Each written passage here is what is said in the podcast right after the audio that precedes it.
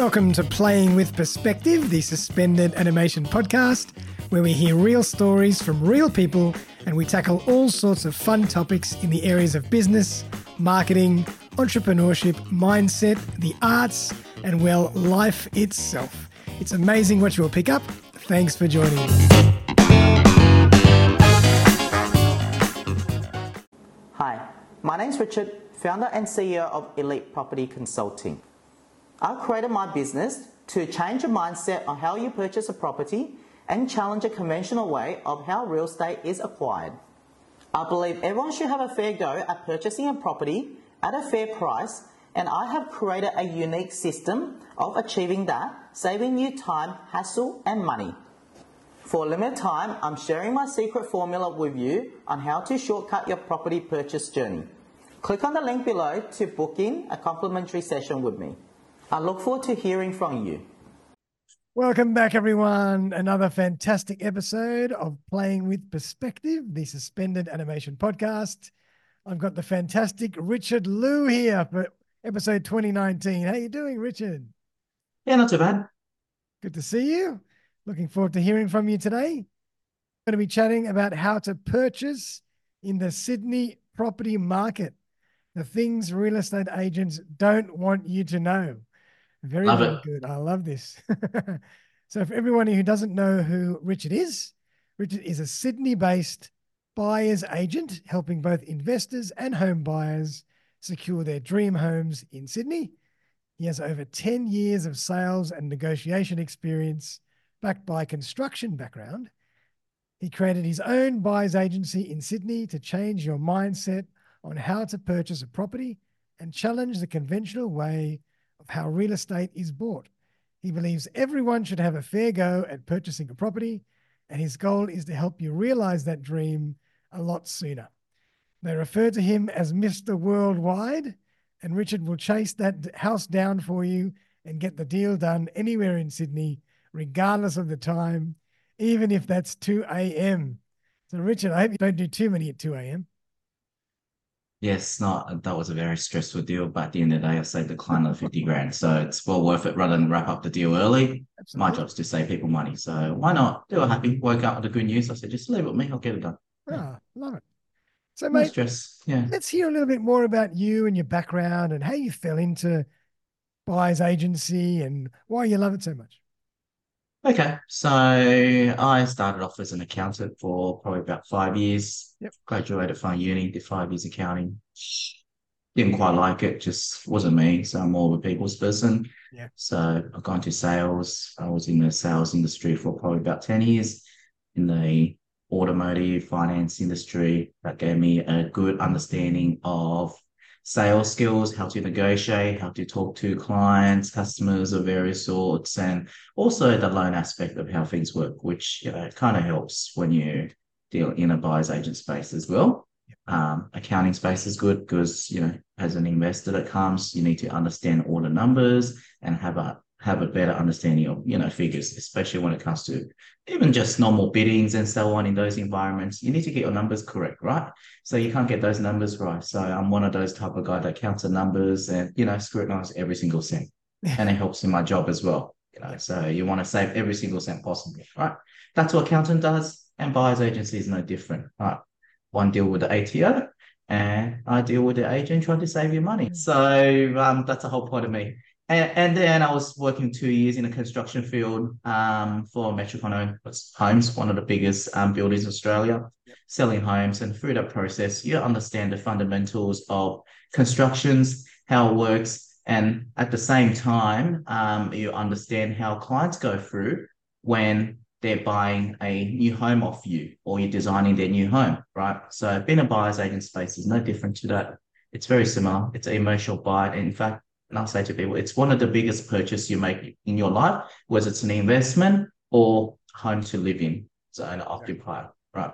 So, I mean, having gone through that journey, understand how a client feels, um, and also, uh, you know, you, you get to learn all aspects of construction, what to look for in a property, the defects, the flaws, how to read the contracts, interpret the contract itself as well. So the important aspects of um, what to look for in a property and how to look for the flaws. So those are the things that you know um, experience comes in over time.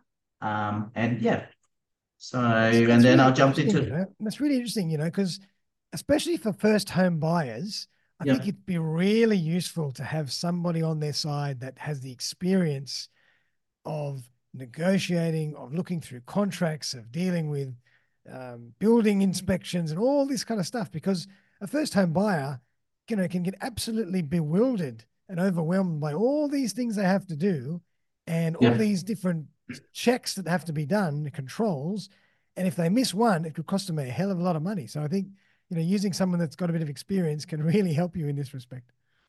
100%. And to put in their shoe, I've gone through that journey myself. Mm. And that's part of the reason why I started a buyer's agent because I bought many investments in my life and I never had help. I wish, you know, buyer's agency, it was a thing back then, but I didn't realize it, it wasn't big. Yeah. Um, and I purchased my first property. I overpaid $500 because emotion. The agents got me that good. So till this day, it still haunts me. Yeah. Would I do things differently this today? Yeah. Yes, 100%. Absolutely. So, you know, um, I still don't know why I pay overpay $500, but I had no idea how to purchase a property back then. Yeah. And you know that you never listen to your parents' advice, whatever it is, and you just go with whatever you wanted to buy at the time. So, That's and right. this is, you know, another reason why I started my buy agency. I want to help people to actually save money. And cities are becoming very, very expensive. So there's a certain way you purchase property um, to buy within the right market. Timings are very important as well. But we'll go through all those things later on. Yeah. Definitely. And there's so many things to consider, you know, whether you're buying a property for investment purposes or for home purposes, there are different things yeah. to consider. And it's almost a full time job to really understand the market, the structure, mm-hmm. yeah. around the, the property, all the different factors that might affect the property price. There's so much that goes into it. Like it's a full time job.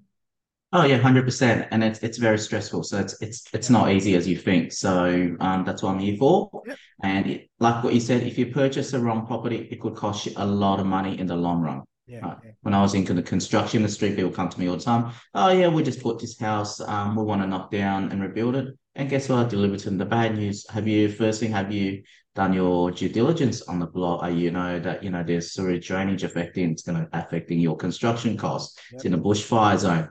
And most importantly, sometimes I deliver to them the news they don't want to hear um, sorry, you can't build the size of home that you wish for because council won't allow you due to floor space ratio. That's right. So they weren't aware of those things. They just go, yeah, we bought it. We want to um, build whatever we want. And guess what? They're stuck with what they want or they either sell it or they get a smaller home. That's a reality, right? So I'm here to guide you. Make sure you don't make those type of, you know, mistakes that could be costly in the long run. Um, even though if you live in it, it's it, it doesn't really matter. You've got to look at a bigger picture, what you might do further down the path. I mean, to advise you, right? Yeah. You've got to take all those into consideration. Yeah. yeah. Mm. And I believe that you focus only on Sydney. That's right. Yeah. Um, that's your niche. So tell us a bit mm-hmm. more about the Sydney market at the moment. Have you found anything change in the last month or so, or the last month or two? The back back um, buyers activities are get coming back. Mm-hmm. So obviously during the December, um, everyone's wrapping up. So it was quite hot back then as well because everyone just wanted to buy something before they go on holidays. Yep. January is always a bit quiet because everyone's on holidays, but the buyers' activities are back now. The RBA just announced the rates on hold, and you can see that the inflations are coming down. So the consumer confidence are coming back. Nice. In fact, a lot of smart people have actually always start investing for investors or already bought because they anticipated the interest rate will drop. And I think in my prediction, I always be saying to people by mid 2024, which is this year, the interest rate will drop because our inflation has peaked. Yep. Of course, you know, there's third world, you know, other economic um, things that we can't control. If we start World War Three and so on, then you know those factors we can't factor in, or we get another COVID, right? But under the normal circumstance, everything's back on track. Um, the economies are slowing down, so the RBAs are looking at very cautiously whether they should hike the rates any more further. It's, the main thing they target is get inflation to under 3%. Yeah. And we're getting there. You know, we their NTIP say 4.5. We're sitting at 4.1 at the moment for December. Okay. So things are things are getting better quarter by quarter. It's not if, it's just a matter of when they drop the interest rate. And when the when interest rate drops, then you're going to have more buy activities because everyone is going to come into the market. Gotcha. and the property price is going to rise even further. And there's few reasons for this. The biggest factor at the moment is mortgage stress or the borrowing capacity. hmm So when the interest rate drops, those that are on good income, they can borrow more money. Yep. So it's not that they can't buy the property, it's because they're limited by the bank. Yep. So once they have more money, they're happy to spend that extra 100, 200 grand or whatever bank lends them because of dropping in interest rate. And guess what's going to happen to the property? It's going to go up even further. Because there'll be more demand as well. Hundred percent. And then the supply is limited. We are going through the supply crisis issue at the moment, um, thanks to COVID, um, and obviously high interest rate. A lot of developers are holding off build because the build versus the construction cost versus the profitability just does not stack up at the moment. So they need 25, 30% margin to build a property. And these days just don't exist or very hard. So they're holding on to a like a build. I know the governments are targeting about 240,000 a year bill. Um, that's they're trying to get 1.2. That was an election promise. And we're nowhere near that. Our annual construction bill, I think last year was only around 160,000. Really. And guess where our migration intake is? So our population has grown in 2023 by 650,000. Wow. Yep. And our migrations are sitting around 500,000. Oof. And that's from COVID time, right? So we're catching up. It is slowing down. Mhm. But when you look at these, all these people with the population growth, where they're going to live? That's So right. there's nowhere for them to live. And, you know, that's going to pushing up rents. Yep. And that's what's happening everywhere in Australia at the moment, where major capital cities, the rents are going up for that reason. Um, and it's it's a dominoes effect. One thing happens, and a lot of people go, hang on a second, especially in Sydney, why am I paying such high rent when I can afford to buy something? So there's more buyers coming onto the market, but the supplies are limited Mhm. because you're restricted by constructions, um, what people are building at the moment, what the developers are selling. Yep. So it all comes down to demand and supply. When there's no supply and demands are high, then the price is going to go higher and higher. Yep. And if you can't afford a certain suburb, and what they do is they just buy somewhere else in the outer suburbs or they compromise, um, they all want to buy something. Or some people even choose to do rent vesting where they buy a bit further and they still not change the lifestyle where they are renting. So at least they bought something. So that's that's where the market is at the moment. Um, Sydney's are very hot, and then like I said, that's probably going to continue for who know who knows when until the supply catches up, right? There are more supplies, but that's easily absorbed by demand at the moment. So Right. we're yet to see what's happening, what the trend is, but the auctions are picking up. Markets are quite hot. Um, and I think, yeah, last year I think we had Sydney had a uh, a ten percent increase in property prices. So we're back to the time of the rate rise. I think was May twenty twenty two.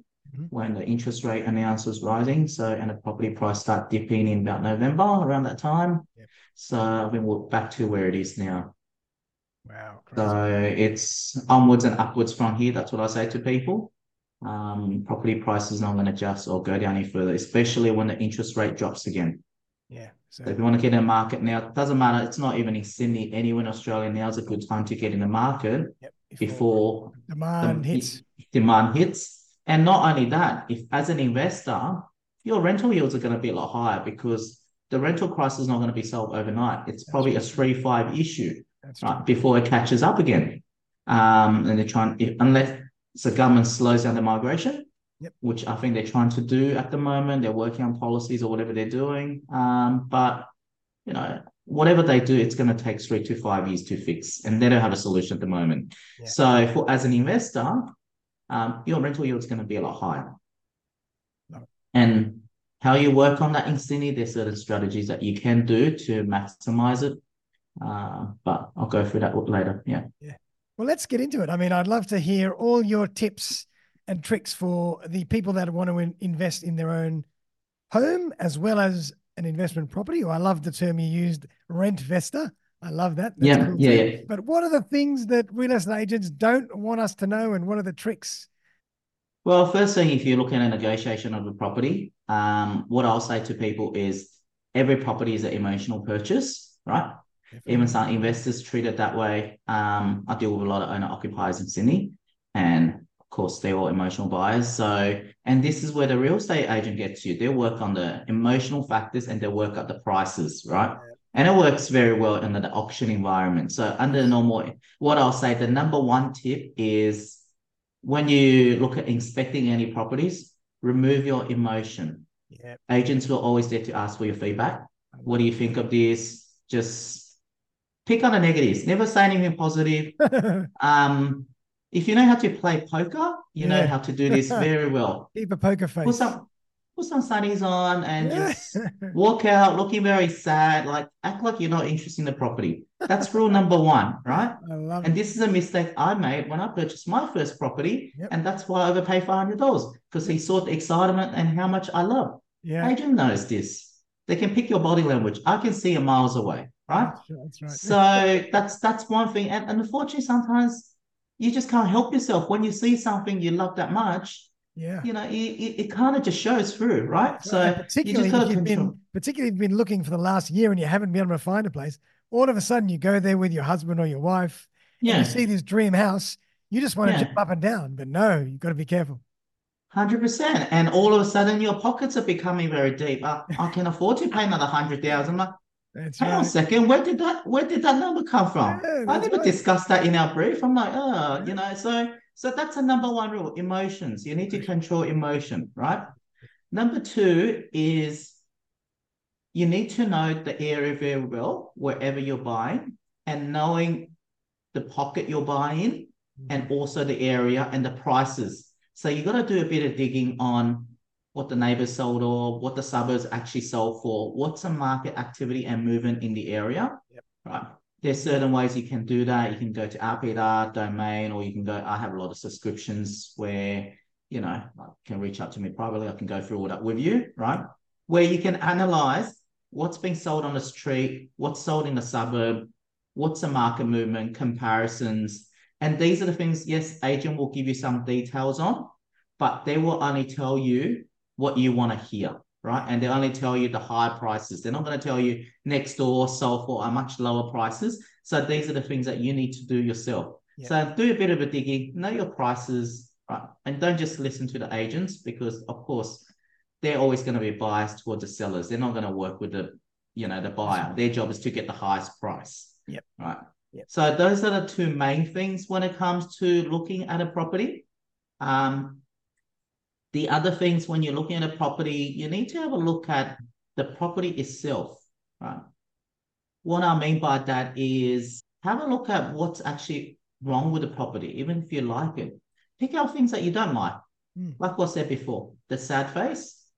Try to pick out things that, you know, like what it doesn't have or needs renovation or Bathroom's a bit No, old, or there's only one car spot, or yeah, it doesn't have an ensuite downstairs. windows, or whatever, no balcony, etc.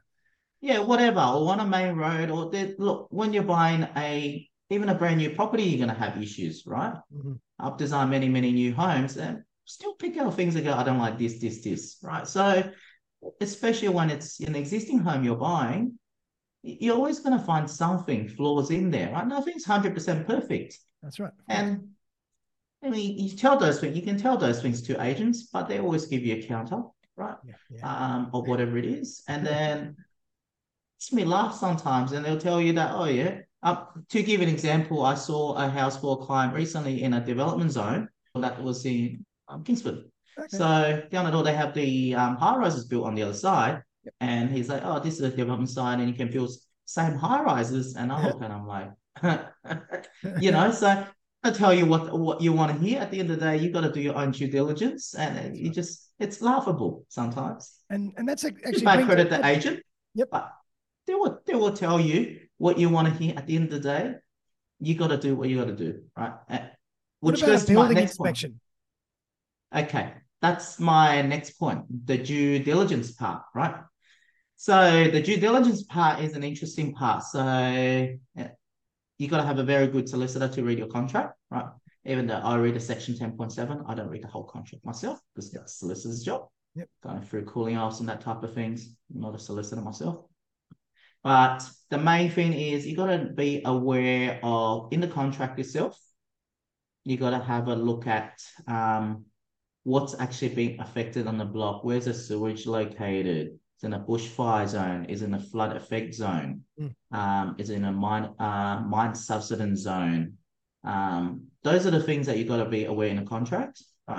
Um, I heard of a case, I think it was Epping, was actually on the news up, up about a year ago, where I think a couple bought a block, they didn't do any homework on it. They knocked it down before they even did anything, um, and ends up being in a half flood zone, and they can't build anything on it. Council won't allow them build on it. Right.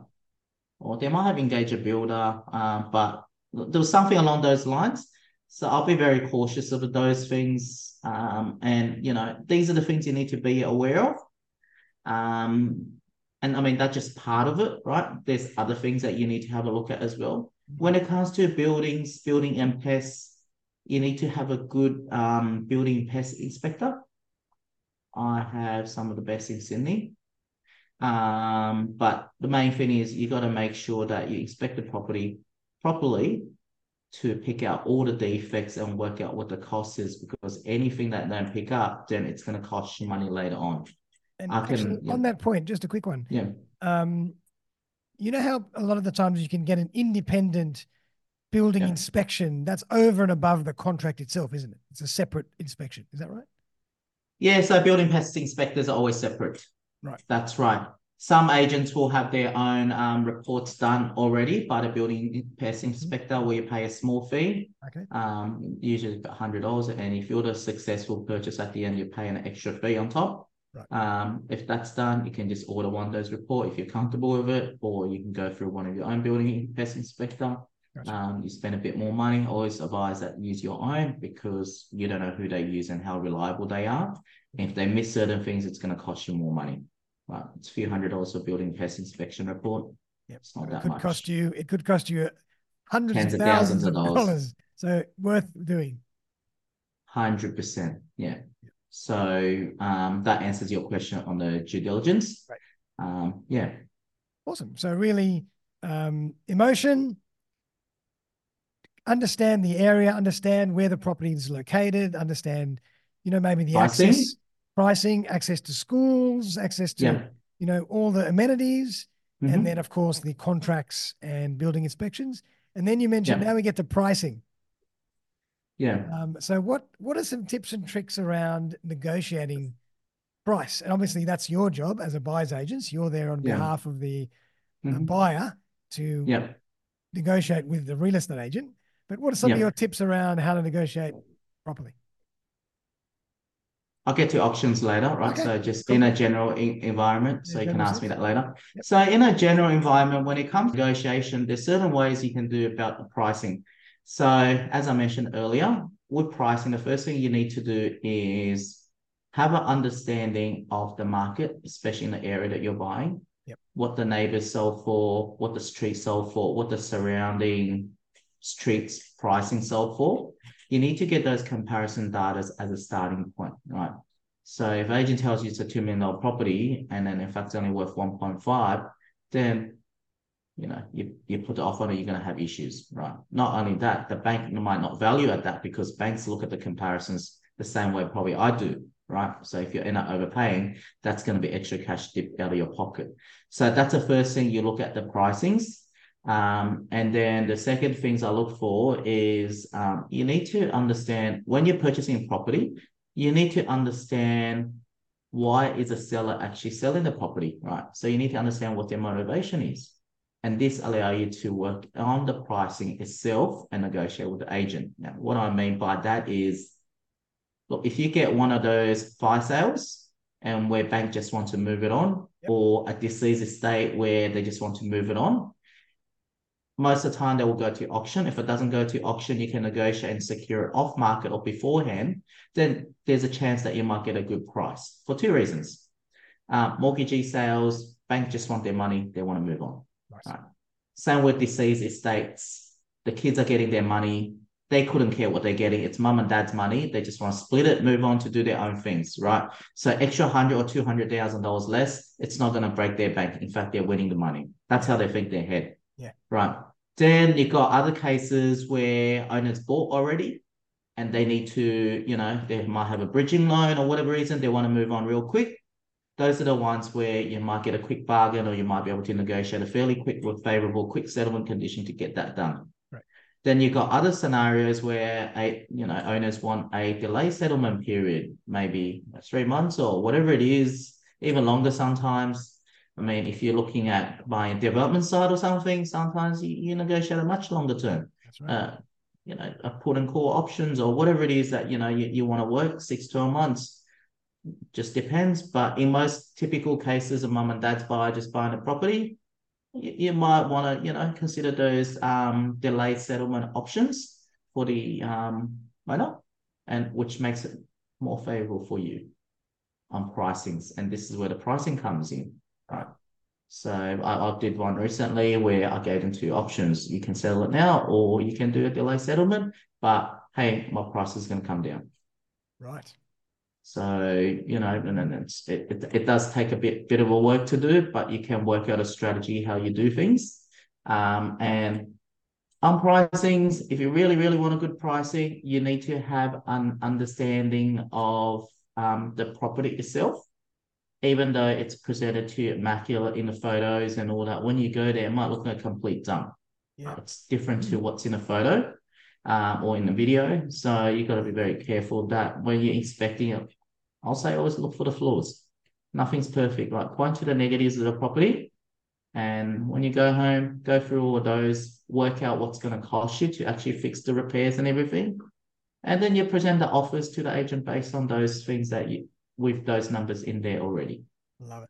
And that, that's how you bring the prices down. Um, again, And with that's, another one, I actually a great negotiating tool. Like if you go to the agent and say, um, Yeah. look, we like the place, but it's got this, this, and this, and this that we're not really happy about. So because of that, we're going to offer you this. And then they take that information back to the seller and you start negotiating on some grounds, right? Um, Nothing.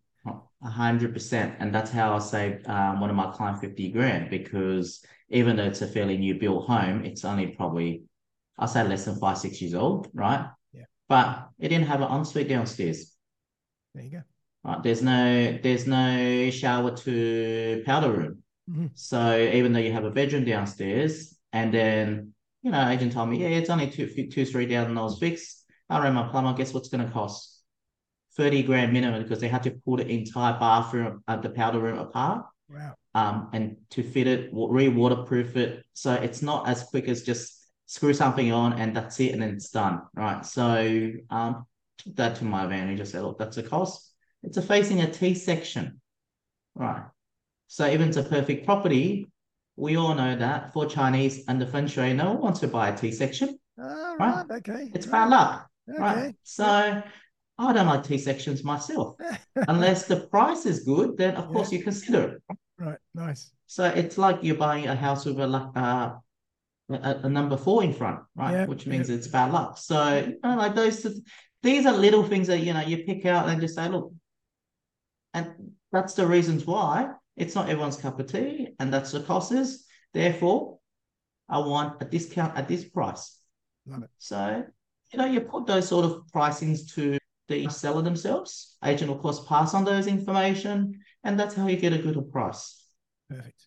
And you of course, a- you gotta- You do a logical and reasonable negotiation based on information and facts, not just emotion. Oh yeah, hundred percent. So I mean, some some of the things you got to look at is um, you got to make an assessment on what the property's worth as well, Yep. right? So of course, my offers are going to be based on those assessments, and the price is going to be reflective of the property itself and the comparison suburbs um, and the street itself or what's being sold. Um, and then- you just work on offer on that basis. Yeah, and then you apply pressure on the vendor, trying to get a good price. I normally do it within 24 hours and they come back next day. Sorry, deal's over. Wow. I want more discount. Yep. It's that simple. So if they don't, they come back to you, then you save more money. It, Yeah. it, it's that simple, right? So limit for limited time only for anything, right?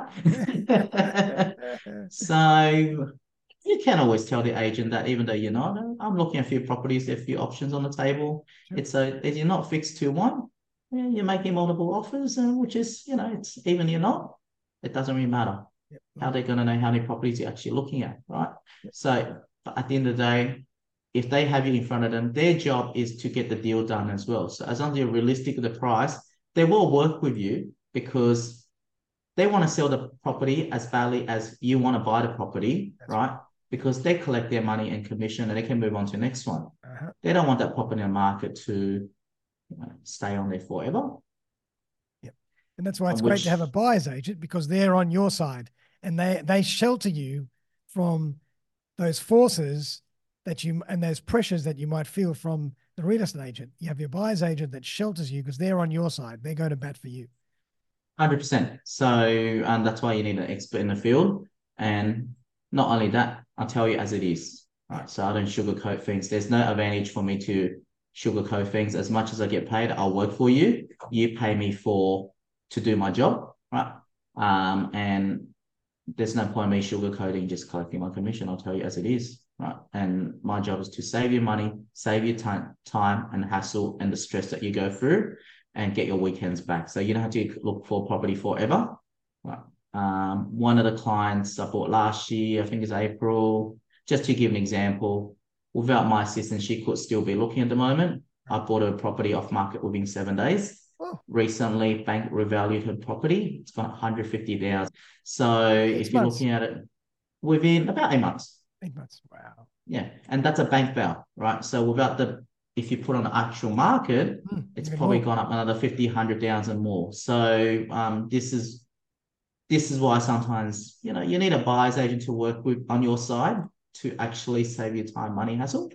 Um, and also uh, the time that you're looking for yourself it's you know you spent months and months and by the time you realize that the property prices have actually gone up so you're not saving yourself money you're actually losing money yep yep. And you're losing you're losing all your valuable time with your family and all those weekends and that relaxation because you're 100%. running around and you're competing with all these people and you know you yeah. never end up getting the property you want. Oh it's a nightmare. Yep yep.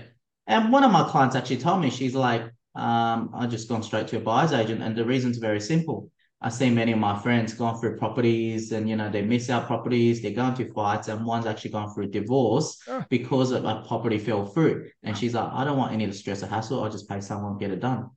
Love it. You know, so she understands it, and that's a reason why.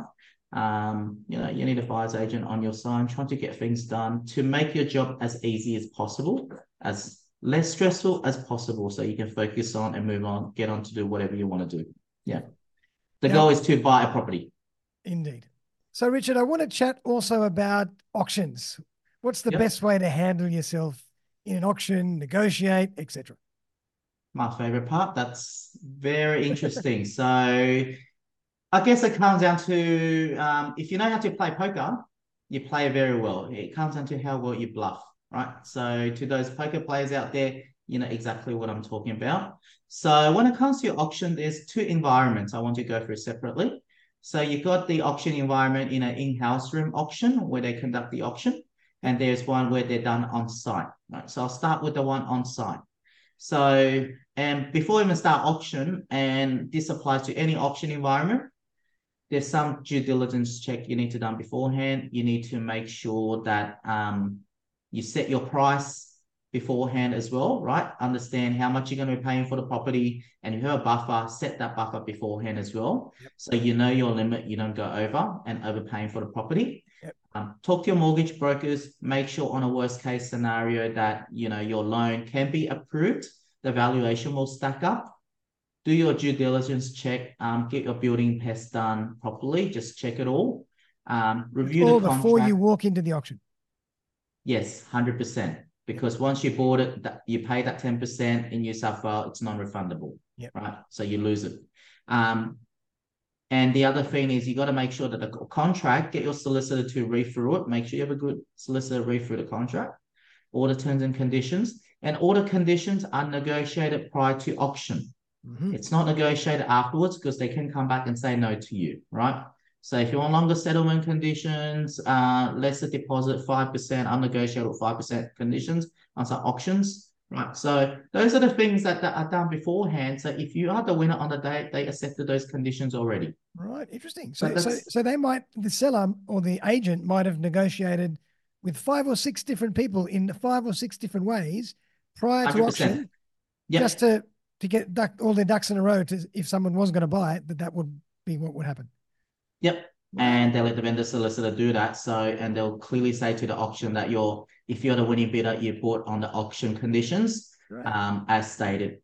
Okay. So, which means that whatever you agreed up front, or else you're going to start negotiating afterwards. Yep. They can come back to you and say no because you already bought the property. It's not like, hey, I paid my 0.25% cooling off deposit, I can pull out, or let's start negotiating, right? So that's why you got to be very, be careful auction where you're actually buying and you're 100% committed to the property. If you're not 100% committed property, don't bother or you're going to lose your 10%. So just to yeah, just to clarify, so when you buy auction, your ten percent is non-refundable. That's it. Non-refundable unless there's some, you know, some. I wouldn't go into those details. That's a solicitor's job, right? So But when you when you buy out of auction, you might negotiate a cooling off period. Is that how it works? out of auction, then normally just pay a deposit and then you start negotiating conditions. Some can be done beforehand, but it's only 0.25. So it's a very minor amount that you're losing, a few thousand dollars, right? So um, Gotcha. compared to what's 0.25? So a million dollars is 2,500, right? So it's very minor compared to losing 100 grand, 10%, for example. Absolutely. Right. So you can afford to lose two and a half thousand and take a punt and put the put the property under the cooling off condition. Now, under cooling off, what it means is no one else can purchase that property but you. Uh-huh. That's what the 0.25 is, or else there's no point, there's no point at that 0.25, right? So the property set aside for you. I see. Yes, you do lose that, but at the end of the day, it gives you an opportunity to purchase that price and do all the homeworks and everything. Right. So everything's done after. That's the main difference, auction conditions. Now, with the auction itself, um, when you go into the fine terms, so um, on the day, what happen is if you're looking at, I'm talking about an on-site auction for now, right? Right. Um, what you have is on an on-site auction on the day, so you have all these bidders, then you got all these people just neighbors, sticky beaking, having a look. then you've got buyers agent like myself, get to know the market, and you've got the agents, and of course some random people driving by just having a look. So that all creates a crowd, and that's what the agent want on a day. Yeah, The bigger the crowd, the better it is. They don't want to go into auction bid with only two, three people that's right. right?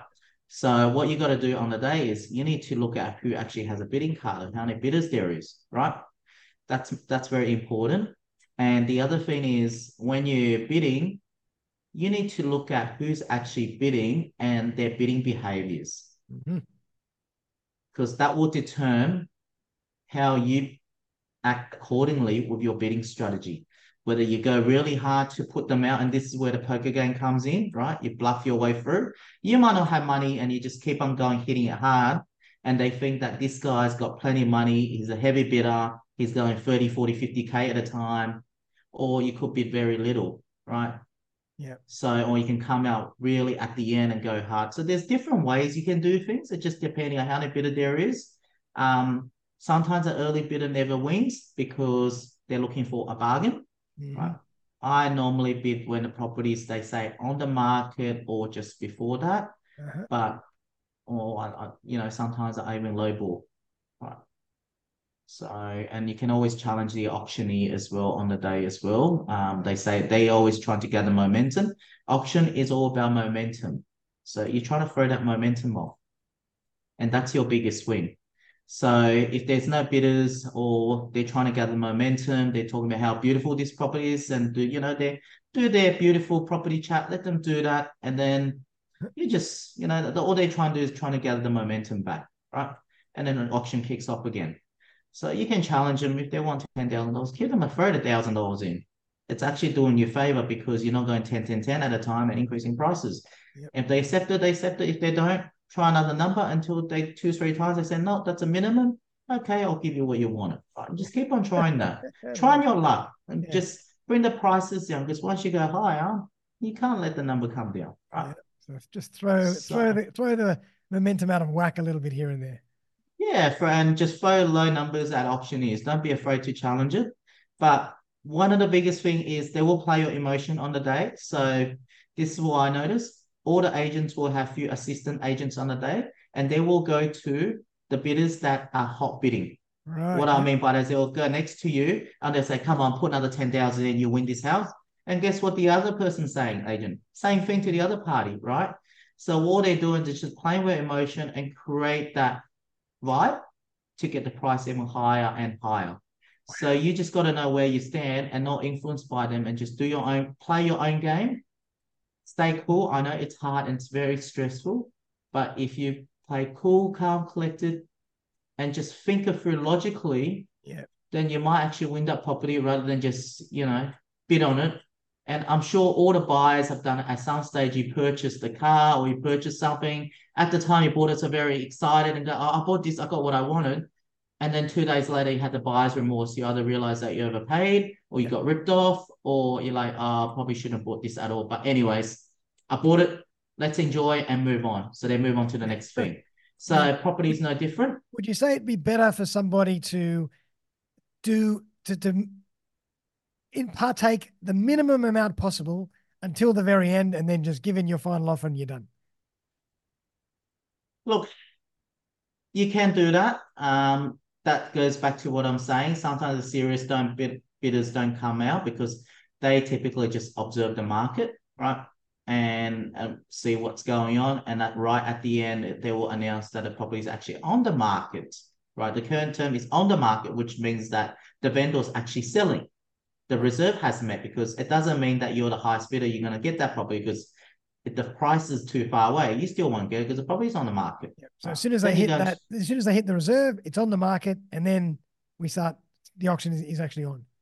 Yep, and they tell you specifically it's on the market now because now they're trying to create. They know that they're selling, Gotcha. and they're trying to create competitions, and that's sometimes where you see the serious bidder comes out, That's right? So this is um, which goes back to my other part, in-house auctions, right, in the room, Yep. and compared to on-site auctions. So on-site auctions, you can tell who's actually bidding and who's not. Uh-huh. When you go to one of those um, in auctioneer house, you don't know who's actually bidding or where they're coming from because there's a lot of auctions conducted in that room on the same day see, Yes. and everyone's sitting down so you don't know who's actually bidding on what house and they do that on a reason for purpose right So they, they also make you keep second it, guess they, yeah, they also keep the the volume and the audience and the demand there perceived because Yep. you don't know what's going on. yep and it's in a controlled environment Mm. that favorite the auctioneer and they do that for a purpose like Right. Yep. So it's to so it's to their advantage. They can control. I've I've bid at in-house auctions before Yeah. where I had no idea where the buyer is. So Mhm. I had to I had to open the bid because I've got no no idea who's bidding against me, and I had no bidder. I knew it's in the room somewhere. Yeah. But then I seen the card and I go, okay, I know who I'm up against. That's right. And then I'm just and I worked out their bidding patterns very quick what they're doing. Right. So it was only two of us. Yep. Fortunately, we didn't win that house, but you know, I said pull out at the same time as well because it was just overpriced and it wasn't in line with our bidding strategy at all. And I don't want my customer to overpay for the property. And here's another So question: can't- Do you do you sometimes go to auctions on behalf of the uh, buyers without them, or always with them? Yes, you can do it without them, right? Um, then you just need to be on the phone with them or have clear instructions set up front. Gotcha. Okay. So, and they do need to sign another form with me, um, just with all the clear instructions, just to say all parties are covered. It's very easy to do. Okay. Right. And I typically just get on the phone with them at the same time. So they're not, sometimes buyers prefer that because it's very stressful being on site. Mm. So there are pros and cons on both sides of it. Being there and not being there, it's really what they prefer. And this is a discussion I have with them. Yeah, right. Yeah, and of course, and then, and then you remove the emotion as well. hundred percent. Yeah. Yeah. Okay, love it. Yeah. So the one, the only one that's stressed will be me, right? I got to be, I've got to be very careful with the numbers, and it goes back to the same thing with the auction.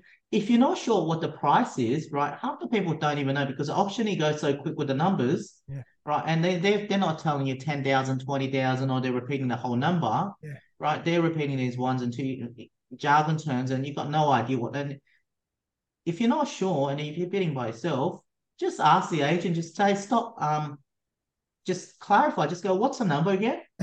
And just and they'll come and write it down for you because I've seen auctions where you know some of them hardly speak English, ah. where the assistant agent's writing the numbers next to them. They go, okay, I'll give you this or that, right? And then the you know the, the assistant agent raises their hands, and goes, yeah, we've got one more bidder, five, which means that you know it could be ten. So when they're five or ten, that the ten is ten thousand. Yeah. And five or five dollars, which means five thousand, right? That's or right. fifty, which is fifty thousand, right? Yeah, yeah, If you're yeah. doing the hundreds, you've got to call it a five hundred dollars, right? That's So right. five hundred dollars, right? Five hundred. If you just do fifty, like what's that? Fifty dollars?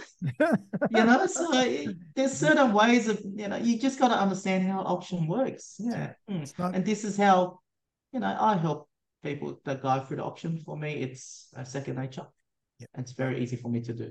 Yeah. Well, that's been very, very useful. I really, um, you know, there's so many subtleties to the whole art Mm. and science of buying real estate and Yeah. negotiating and researching and doing your due diligence. I mean, there's a, it's a whole there's so much that goes on behind the scenes that you know a lot of the time we forget about. So I think Mm. it's really important to think about potentially using a buyer's agent that has some experience that can help guide you and save you some money. Um, but I'd love to just give you an opportunity, Richard, to tell us a bit more about how you work and how people can find you, etc. So um, my details on, as you can see, my contact numbers on the Zoom link itself. You can contact me by mobile. Great. You can go to my website. There is a booking on there, so there's a calendar you can book in there with me. So I do offer you a 20 minute consultation. If it needs to be longer, that's fine. We can go through the details. The main things I want to work out is um, how I can assist you and maybe guide you through it. Like I said, um, I created this company for everyone to purchase at a fair price and have a fair go at property. A lot of people tend to miss out, and I'm not a believer that I want to actually generally to help people to get the property that you wanted, Yeah. um, get you to achieve your goal from A to B, rather than miss out and just saying, "Oh, this is all too hard," or in three six months time you still haven't found a property and you're back to square one, and that's my job. So I work in a very fast-paced environment. I have processes and procedures in place, and I'm very strict with it. And that's how I deliver result in a very quick turnaround time. Usually within a month or so, uh, if the briefs are right. Um, but normally within three months, I'll definitely be able to find you something. Yeah Amazing. And all the tools and data and resources um, are available at my hands. Um, you can also find me on Instagram and Facebook. Just typing Elite Property Consulting. All my contact details there. Feel free to reach out to me. Happy to just give you some free advice. Or if you feel like you're stuck in the Sydney market, um, don't know what I'm doing, don't know what I'm buying, or anything like that, just reach out to me just for some friendly advice. I'm happy to help you have, have a chat and just go from there. Yeah. Awesome. No, that's fantastic, Richard. Assuming these days, would you say that a lot of buyers agents have more and more off the market properties coming to them now than ever before? Okay, that's one thing. Good question. That's one thing we didn't touch on. So, um, off-market properties they are always available depending on where you are. So, I operate in the eastern suburbs. So, there's tons of emails coming to me every day. A lot of them are off-market. Mhm. Um, so there's some on the market. There's some off-market. Um, the off-market one, however, does not mean it's the cheapest. It just means that you get the first inspection, um, have a crack at looking at it, and sometimes they say off market just means that they want to test the market, see where it sits as well. It could be For off different market reasons. for a short period of time, and then within a few days, back it's on the market already. Could possibly be. Um, there could be other genuine reasons as well for privacy reasons. There could be a tenant in there. They don't want to disturb the tenant, Yep. or some people just don't like people going through. I mean, who wants to have you know, hundred people walk through their home and you know go through what they have, know their floor plan layouts and everything, right? Yep. It works very well for the burglar. Let's put it that way, right? That's right. So um, yeah, so there are different reasons. Um, off-market properties are good. Um, I bought quite a few. Um, it just depends on how you get them, under what environment and what price. So they are available. Plenty of them out there actually. You just yeah. And the agents are happy to work with buyer's agent, uh, get them off-market properties because it makes their job a lot easier. Uh, remember, some of them they sign a contract and they only say that look, I don't want to advertise. I'm too tired to advertise. Um, if you find me a buyer, come to me. I'm, I'm signing a contract. So the agents actually go, well, where can I go to market this to? Buyer's agent. They've got the call for buyer in front of them, right? So they send out to 60, 50 buyer's agent or whatever it is and try their luck start off with. And who knows, I might have the right client that suit that profile Yep. that wants to buy that property. Yeah. Exactly. So what I've really learned is from today as well is that there's no one type of property or one type of scenario that's better than another. It's all just depending on all the factors to that particular situation and the situation of the buyers and the sellers. And you can find you can find deals in every style, in every place, in every budget. It's just about how you go about the process. Hundred percent. As long as you really stick with it. So, I mean, what I mean by that is, if you're looking at a um, if you've got a six hundred thousand budget, you can't say I want a million dollar house, right? course, you gotta be It's like saying that I've got a, I can afford a Toyota, but you know, um, I want a Lamborghini Yeah. or Ferrari, right? So That's- that's a different scenario. But look, if, if you're being reasonable and work within a scenario, then yeah, you can you can work with it. And you're right, there's no one size fits all. Um, it does not work. Every scenario is different. The reason I'll say that is pricings. The vendor works differently as well. They want to work on different terms and conditions. That's right. yeah. So there's a lot of different ways of you know purchase a property. It's actually quite fun. It's a Yeah. mind game, Sounds like it is. mind It's, game and poker game. it's like Yeah. a big game of poker and chess put together. Yep. And my greatest satisfaction is finding you that property and that phone call saying that, yeah, congratulations, we secured a property. Love it. Fantastic. I love it. I've dealt with many, many of those to the clients. Really appreciate you coming on the show today. It's been amazing. I've learned a lot, and I'm sure the audience has learned a lot as well. I always like to give my guest the last word. Is there t- anything that you'd like to leave us with? I guess when it comes down to purchasing property, these are my tips to you. Um, just make sure you do your homework. Don't be afraid to challenge the agent. Um, keep your emotion in control. Nice.